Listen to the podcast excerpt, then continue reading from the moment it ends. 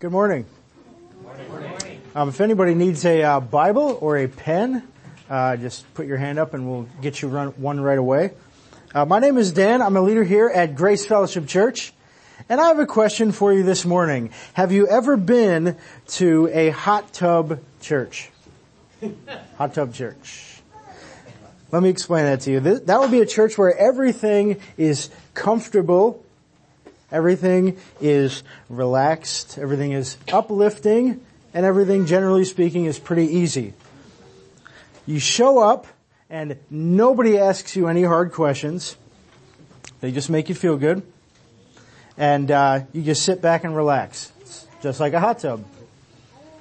But when you get out of a hot tub church, it's just like getting out of a regular hot tub. You're ready for sleep. But if, if you need Jesus, right? Like if you need Jesus in your life, and if the world needs Jesus, then um, should, should church massage you to sleep, or should it prepare you for battle? I say that because I don't want you to be asleep when Jesus comes back or when you go to meet him. That's why I stand up here and yell at you so much. The same was true of the early church. In fact, that's why John wrote the book of 1 John, which is the book we're studying. It was written to a church just like this one to help them test themselves and make sure they were actually Christians. Cause you get that, right? I mean, you get that just because you sit in the you sit in a garage all day, it doesn't mean you're a car. You get that, right? Like just because you go to church doesn't mean you're automatically a Christian, right? Do you get that? We're in the second chapter of, of First John today, and, and so far we've learned that in order to be assured that we're Christians, the first thing God does is expose our sins. That is, He takes our sin or our darkness and He brings it into the light, which is where he does something about it. This week, we're going to take a test to see if we're actually living in that light. That's the sermon title. Are you a Christian? We're going to take the test.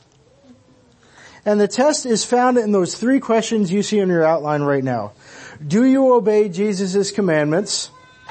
The second one is, do you love the brothers? That's fellow Christians, which also might include your brother. And lastly, do you confess Jesus is the Christ? Answering no to any of these questions means you fail the test. But, while that doesn't mean you're not a Christian, it does mean that you have reason to doubt it. I mean that. It means if you fail this test, you should not be sure that you're a Christian. And I don't say that to mess your day up, right? Cause some of you guys are like, I got my coffee and you're throwing shade at me. You're trying to darken my Sunday. It's my day off. I say that because I want you to be sure and you can be sure. You can actually pass this test. Before we take it, we're going to have a look at two things. We're going to look at your resources for the test, but we're also going to look at a really, really big threat that makes the test very hard. We're going to be in chapter 2, verses 3 through 27 of 1 John, so you can turn there.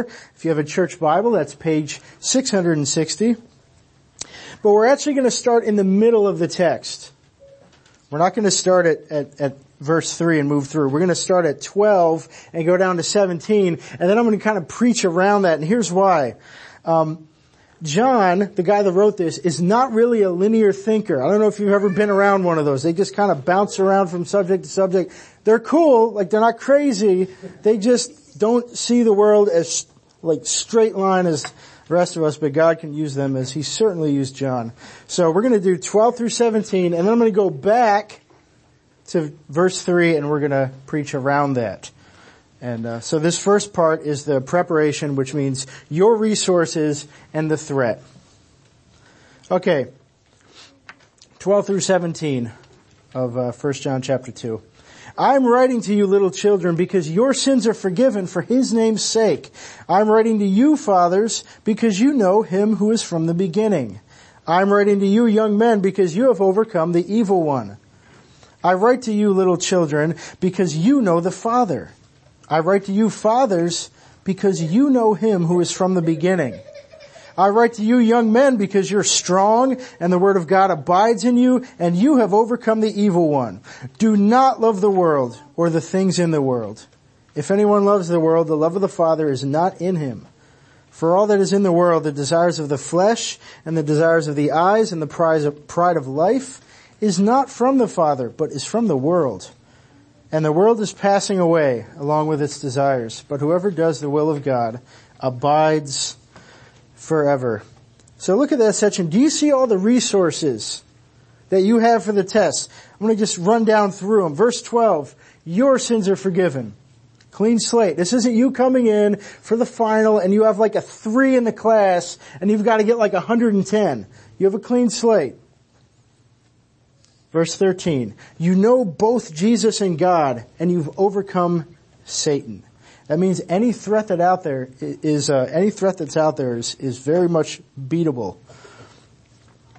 Verse 14, in a little bit of helpful repetition, you know Jesus and you're strong and the word of God, you have it and you have overcome Satan. See, everything you need to pass the test is freely given to you by Jesus. That's what you have right, if you're a Christian, you have that right now. But, there's a threat. And it's the next verse. Uh, it's verse 15. And all three of the test questions are kind of connected to this verse. Verse 15. Do not love the world. If you love the world, God is not in you. Let me give clarity on that verse because that verse has just been butchered a lot. This does not mean hate the world because that's easy because it's messed up. Do not love does not automatically mean hate. Because God loved the world, right? I mean, John 3.16, even if this is your first time in a church, you've heard this one. God so loved the world that he sent his only son, Jesus. So then what are we not supposed to love? It's in verse 16. Fleshly desires, desires of the eyes, the pride of life. See, the words pride and desire it means that you're really to want certain things. Like they're to be attractive to you. And you know what? Those things can be great. They can be things like marriage. They can be things like having a good job. But the problem is when we want those things more than Jesus, like when they're taken away or we don't get those things, we get mad at God. That's the problem. That's the threat from earlier that makes the test so hard. Because the world looks so good sometimes. But yet Jesus demands our allegiance. And why does he do that? Well, here's a big reason. It's right there in verse 17. Look down. The world is passing away along with the desires. If you get married, right, you, you get married to that person that you've always wanted to marry, one day, one or both of you is going to die. Like, you're either going to see them die, or they're going to see you die, or you're going to die together. It's going to happen. Or you're going to get that job, and it's either getting taken away, or you're too old to do it, and they give it to some younger guy, and you can't do that job anymore. Or you're going to get a bunch of money, and maybe you leave it to your kids, and they just blow it. Um, that's see that's the that's the that's the war. But in the midst of that, Jesus, on the other hand, is eternal and he's good. He's not going away. But the other stuff right now looks amazing and maybe Jesus might not look so good. He's not quite as tangible to you. That's the war going on in everybody here that says they know Jesus this morning. You know, because everybody, if you're a Christian, you go to church, you say you're all about verses 12 through 14, right? Like, my sins are forgiven and Jesus is awesome but your life, like three in the morning when nobody's watching, your life might look a lot like the stuff in 15 through 17. The desires, the pride of life. So, here's what I'm saying. The resources you have are amazing, but the threat is very real. Okay, time for the test. We're gonna start with the first question. Do you obey Jesus' commandments? I'm going to now back up and do verses three through six and we're going to read through um, the whole of uh, John. I'm going to just read these section by section as I as I preach them. question number one, do you obey Jesus' commandments? Start in verse three. And by this, we know we have come to know him if we keep his commandments. Whoever says, I know him, but does not keep his commandments is a liar, and the truth is not in him. But whoever keeps his word, in him truly the love of God is perfected. By this we may know that we are in him. Whoever says he abides in him, that's Jesus, ought to walk in the same way in which he walked. I'm going to spend a bit of time here in these uh, four verses. Let me start in verse 3 and explain the word keep. And then I'll explain what we're supposed to keep, like what the commandments are. First, the word keep. Here's what it does not mean. The word keep does not mean if you ever sin, hand in your halo. Cause you'll meet people who are like, you sinned, you're not a Christian. They'll do that. That's not what keep means. That was made clear with the text from last week. Chapter 1 verse 8. If anyone says he has no sin, he's a liar. So here's what it does mean.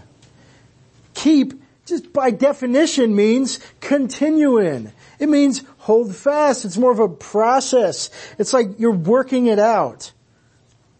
That's what keep means. So, what are we keeping? We're keeping Jesus' commandments. Let me define what those are. Because as soon as I say the word commandments, you might think big list of rules. You know, I gotta do this, I can't do that, gotta do this, can't do that, can't do that, can't do that. In reality, Jesus' commandments can be cooked down to one sentence. Jesus did it himself. Love the Lord your God. And I'll abridge it with everything that you are and love your neighbor as yourself. Now as a side note, I'm going to cover your neighbor in the next section. Right now I'm going to focus on love the Lord your God. That, that, that would be Jesus, by the way. Love Jesus. So, it doesn't just mean follow these rules, right? Because have you ever met somebody who follows all the rules, but they hate Jesus? Like they're just mad all the time? Because if you do that, maybe that's you, that's actually worse than hate, I would say. Verse 4 gives us great clarity. Whoever says, I know him, that is Jesus, but does not keep his commandments is a liar. Do you see how much worse it is when you don't hold fast and love what Jesus loves? You not only fail to love him, there's an implication you demonstrate that you don't even know him. Like if you fail to love what Jesus loves, you actually don't know who he is. Let me explain this with a scenario, then, then we'll get to an application. Okay, imagine being single and Christian, but attracted to somebody who's not. Just imagine that. Some of you are just like, oh yeah, I'm doing that now. Thanks. You know? Okay, does Jesus have a commandment for that? Like, does he have a specific, is there a verse in the Bible that talks about that specifically? Yeah, it's 2 Corinthians, uh, chapter 6 verse 14. I'll just read it. Do not be unequally yoked. You heard that one? With unbelievers. What partnership does righteousness have with lawlessness? What fellowship has light with darkness? See, you might look at that, you might say, ah, oh, there's another rule. I haven't even read second Corinthians, I haven't even read Corinthians yet and you're throwing more rules at me cook that down. Because you can cook everything down to that summed up phrase, love the Lord your God. See, it just means this. Like if, if I'm that person who's single and is attracted to that girl, it's like, hey Dan, love the Lord your God. That girl or that guy you really want, they hate me. Run, what are you doing? Like the building is on fire. Leave. Stop trying to make it work. And, but I'm over here and I'm like, oh Jesus, come on, you know, we can make this work. Like, she kinda likes church. Like, she, she has like a statue of Buddha, that's spiritual, right? You're cool with that. You do that all the time. Some of you guys are in those right now. Or some of you guys just got out of it and you're waiting for another one. This demonstrates not just hatred toward Jesus. It's worse than that. This demonstrates that you don't even understand the nature of who Jesus is. Because you see something that looks very good, but Jesus sees poison. That's what happens. So you try to claim him while hating him. You don't know him. Because here's his nature. Jesus is for your good all the time and you are never for your own good. You're, who's a worse enemy of you than you are? Right? Matt Chandler said this, like, who's lied to you more than you've lied to yourself? When you really understand that, and I hope you're getting it now, I hope you don't have to wait until you're like 80 to figure this stuff out. You can do it, but it's just a lot harder. When you really get that, the temptation then comes in to do what? Despair. You find out how messed up you are and you respond to that in an even worse way. You look at question number one, you know, are you obedient? And you say, man, blew that one. Or you just say, man, I thought about sinning, right? Jesus says, don't think about it. And I thought about it, so I might as well sin. Right? You ever done that? Like, well, I thought it, I'm not perfect, I might as well just go all the way. Might as well have fun on the way to hell. That's basically what we're saying. Here's your application. If that's you this morning, don't give up. Verse 5 gives us amazing hope.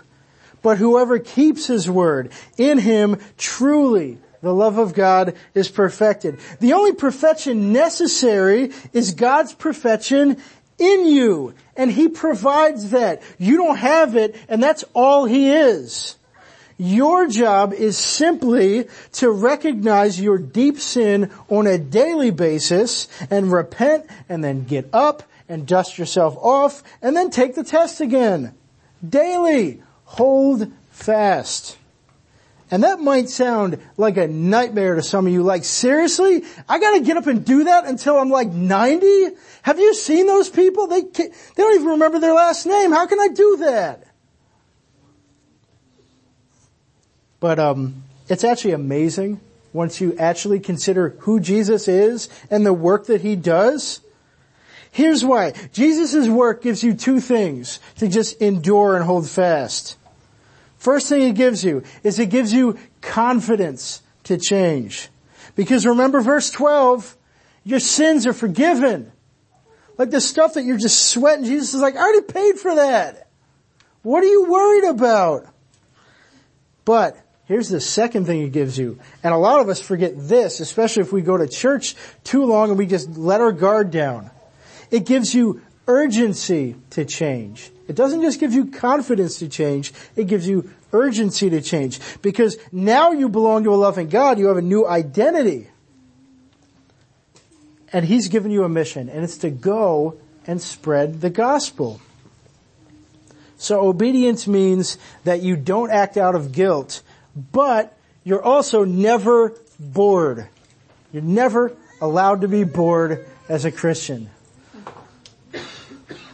That's verse 6 in a nutshell. In short, you're walking how Jesus walked. Jesus always had something to do. Jesus was on a mission, but he also knew when to stop and sleep. Jesus' life gives you a template. Read the Gospels. If you're just getting here, we just got done with the book of John, read the book of John. Read all four Gospels. Look at Jesus' life of self-sacrifice, of faith, of trusting God. He didn't want to go to the cross. He prayed and said if there be any other way, but he went because it wasn't about him. It was about obedience to his Father. And you won't model that perfectly. Let me get that straight. You're not gonna like be Jesus 2.0. It's not gonna happen. But you're gonna change. And in fact, that's the point.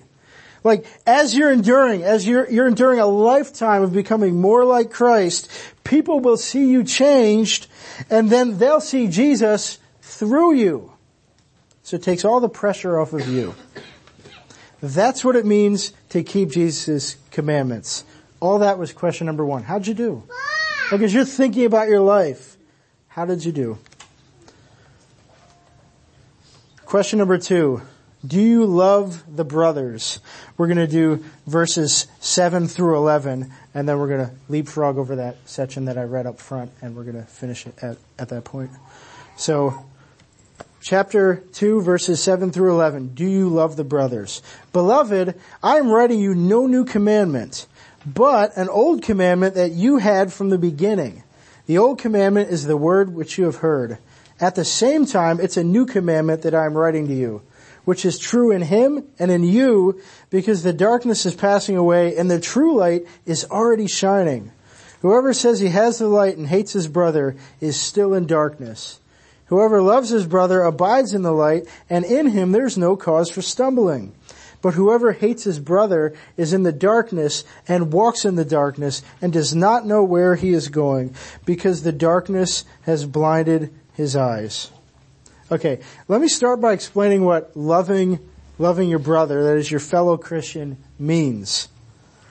Okay, the explanation for it is, is right in verses 7 and 8. Verse 7, look at it, it says, it's not a new command, it's based on the old commandments, which I mentioned earlier. Love the Lord your God and love your neighbor as yourself. Here I'm going to now focus on the word neighbor like I said I would. And while neighbor, you know that collectively that means everybody. The specific group here that we're going to be covering is your brother. So I'm going to be talking about how you relate to your fellow Christians. We're called to love them as we love ourselves.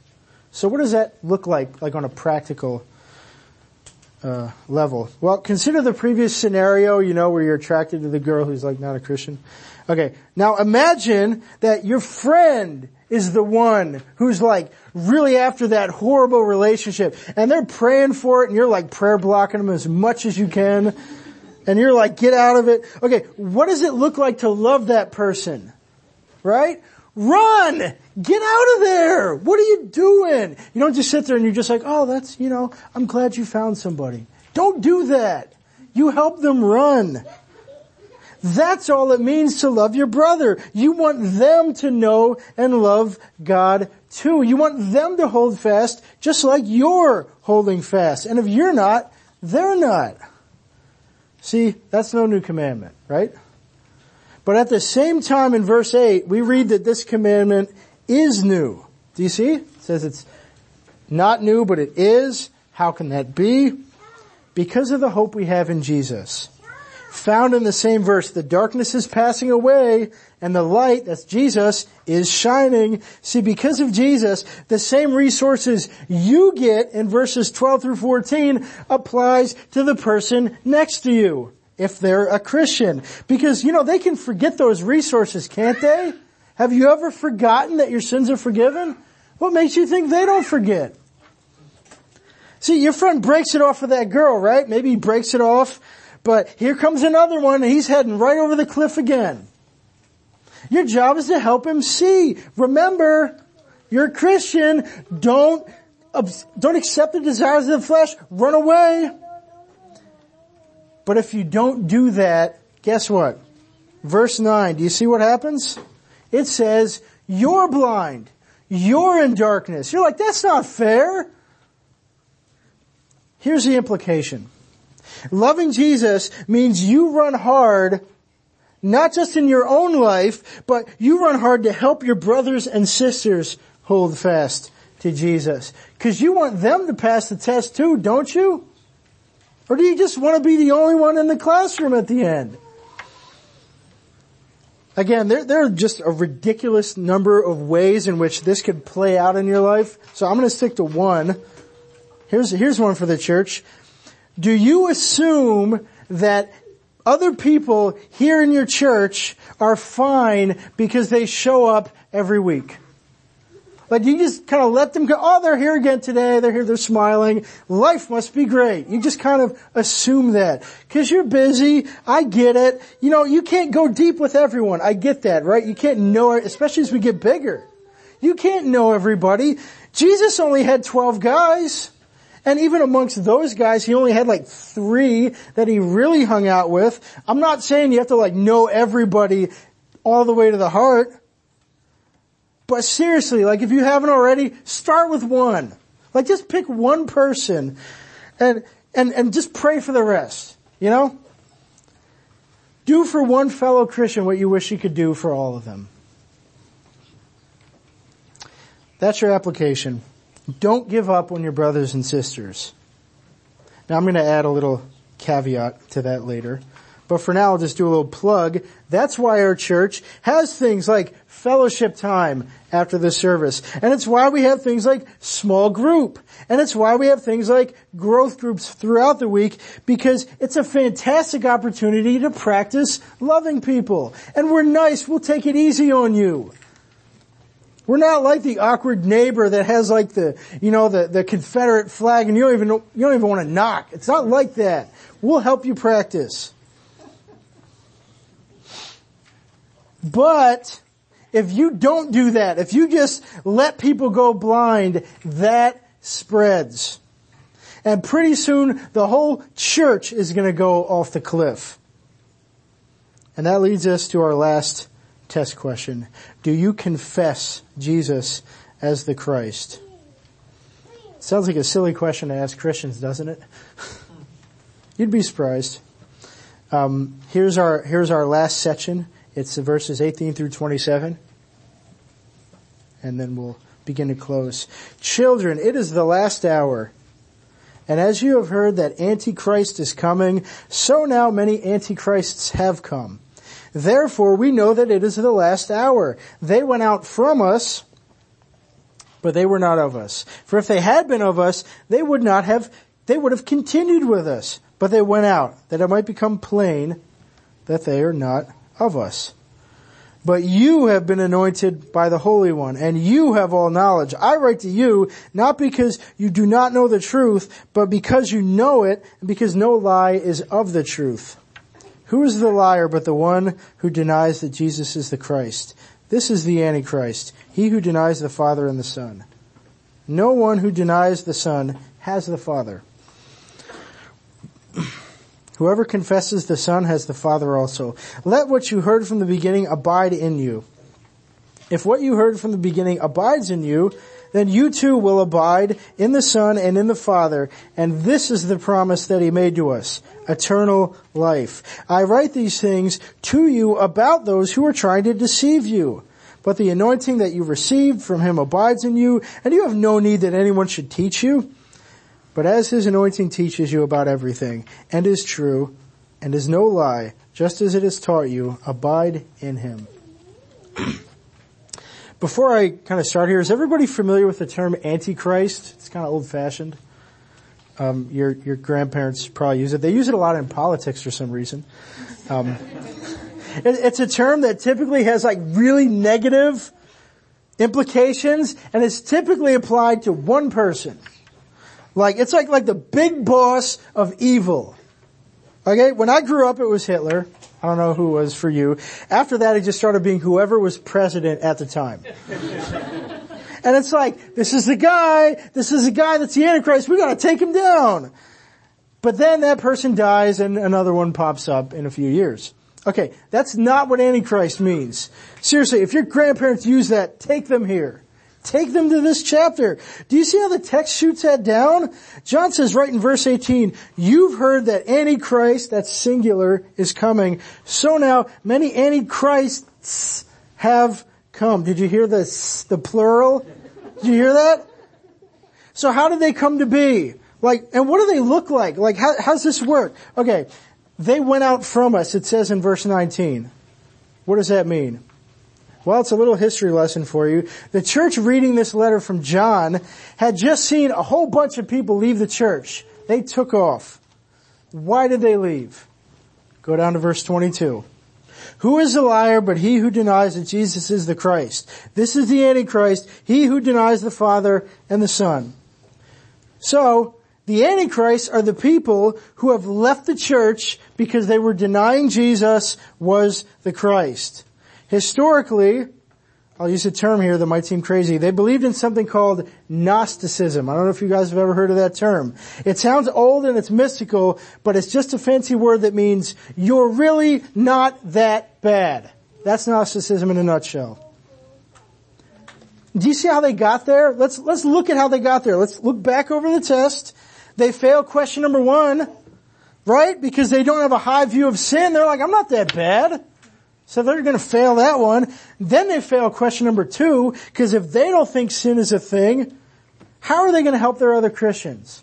You know, they're just going to be like, you know what, you don't need to repent. You just need to kind of follow these seven steps and you'll be rich and it'll be great. So what hope do they have for question number three? The church body around them historically preached the gospel and they thought, man, I don't need that. And here's the thing, it's that simple and yet terrifying. All it means is they were anti-Christ. That's it. No big boss of evil, no horns. Here are three implications for you. Number one, Antichrist almost certainly come out of the church. Your next Antichrist probably has a good church background. They've probably been going to church their whole life. Secondly, Antichrists are everywhere. It's plural. And you know what? They probably seem like really nice people. Cause they don't like sin. You're good. I'm good. Let's just feel good together. Here's the third one. If you're not changing to become more like Jesus, you will be the next Antichrist. Sin is going to blind you so much, you probably won't even know it. Here's the caveat from the application in, in question number two. Sometimes people or whole churches are so fearful of losing the friendship of people who are not changing, but they just won't leave. They're just too nice. We can't get rid of him. He's so smiley. I think he's let you hang around. This is allowed because of a very, very awful belief. The belief is that confronting some, such people and sending them out or allowing them to leave is giving up on them, right? I can't let them out there. But you know what? The opposite is actually true. Giving up on somebody is letting them happily live in darkness. Don't let them be okay with it. And that'll be you. And that'll be us if we're not consistently and constantly on guard against sin. Do you want to become the next hot tub church? All you have to do is sit back and relax. That's all you have to do. It's easy. That's why there's so many of them out there. And you know what? If you want to go out and like, you know, be a missionary and just go plant a church somewhere and you don't get this stuff, you are a hot tub church planter. Do you want to be one of those? Let's start to work toward a conclusion here because there's amazing hope in the midst of this. Because I don't know about you, but when I hear that, that just kind of makes me sad. Like, man, there's a lot of sin out there, isn't there? Let's read 23 through 27. No one who denies the Son has the Father. Whoever confesses the Son has the Father also. Let what you heard from the beginning abide in you. If what you heard from the beginning abides in you, then you too will abide in the Son and in the Father. And this is the promise that He made to us, eternal life. I write these things to you about those who are trying to deceive you. But the anointing that you received from him abides in you, and you have no need that anyone should teach you. But as his anointing teaches you about everything, and is true, and is no lie, just as it has taught you, abide in him. That's your application. Abide. Collectively, let's abide. It all goes back to those resources from verses 12 through 14. I'll read them again. Remember, because you might have already forgotten. Your sins are forgiven for His name's sake, for His glory. Write that on your heart. You can pass the test. Jesus has passed it for you. Believe in that. Verse 13, you know both Jesus and God and have overcome Satan. So you can resist temptation. Verse 14, you are strong and have the word of God. Make the Bible your sword. Friends, you have everything you need to pass the test. And it even says, do you see what it says at the end there? It says, you know, you have no need that anyone should teach you. Like, I don't need to teach you. You have everything you need, but here's the thing. All I'm doing is standing up and yelling at you, and God's the one doing the work. I'm just reading the, I'm just reading it and trying to interpret correctly and I'm just giving it to you and then, you know, the spirit works and, you know, clicks and you realize, oh, I'm that person. Like I'm the guy that's attracted to that non-Christian girl. That's me. And then the spirit does work. You are strong and you have the word of God. I mean, people back in the early church, they didn't have Bibles. Like they didn't even get one. You had to like do the equivalent of like going to a lot, like walking to the library and like borrowing and then that's it. And of course they didn't have this letter yet. But you have a Bible. You have one right in front of you. We'll give you one. You have the Word of God. So you have everything you need. So how'd you do on the test? How, how you guys doing right now? How, how do you think your best friend did? Think about your best friend here. How do you think they did? Or if your parents, if your uh, children are here, how do you how do you think they're doing? If you failed, okay, pray with others, right? Repent, dust yourself off. You can get up. You can take this test every day for the rest of your life, and you can pass. Just don't give up. Or as a fellow Christian puts it, don't fail at failing. Don't fail at failing. Get back up. The short term is going to seem really hard, but here's the hope. If we stay in the light, like if we abide, as we get older, we won't get less sure. Like as life just gets harder and harder and we get old and we can do less stuff, we're not going to be less sure. We're actually going to be more sure. You could be that, that cool old guy or that old lady who's like indestructible for the gospel. You know one. You could be that person. But it's going to take daily repentance and he's getting up and doing the same old thing, but it will happen. And uh, as we get more sure, we'll be more sure that we belong to Jesus forever. This morning we have an opportunity to celebrate the fact that that's possible because of Jesus' work. His work enables us to pass the test. He aced it, he lived perfectly, and then he took our place on the cross. That's why we take communion. So we're gonna come up, we're gonna do it row by row. Let me invite the, um, the, whoever's on the worship team that's gonna play a little bit for us. Um, this is for people, by the way, who trust Christ for salvation, because I just gave you this test, and if anybody's kind of like swimming and things are kind of crazy in here, you might think, should I be coming up here? Should I be doing this? Here's the thing. If you're convicted by this sermon, fantastic. If the Lord's working in you and you're like, okay, I'm messed up, but yeah, I believe yeah, Christ is good. Cool. Come up. Come up with us and partake of communion. But if you, if it's just swimming around and you're like, I don't know, I'm not sure, don't. That could be the most helpful thing you do is don't come up. This is for people who trust Christ for salvation. I'll invite you to play, and if the first row could come up, we'll all grab the uh, elements and then we'll take them together at the end.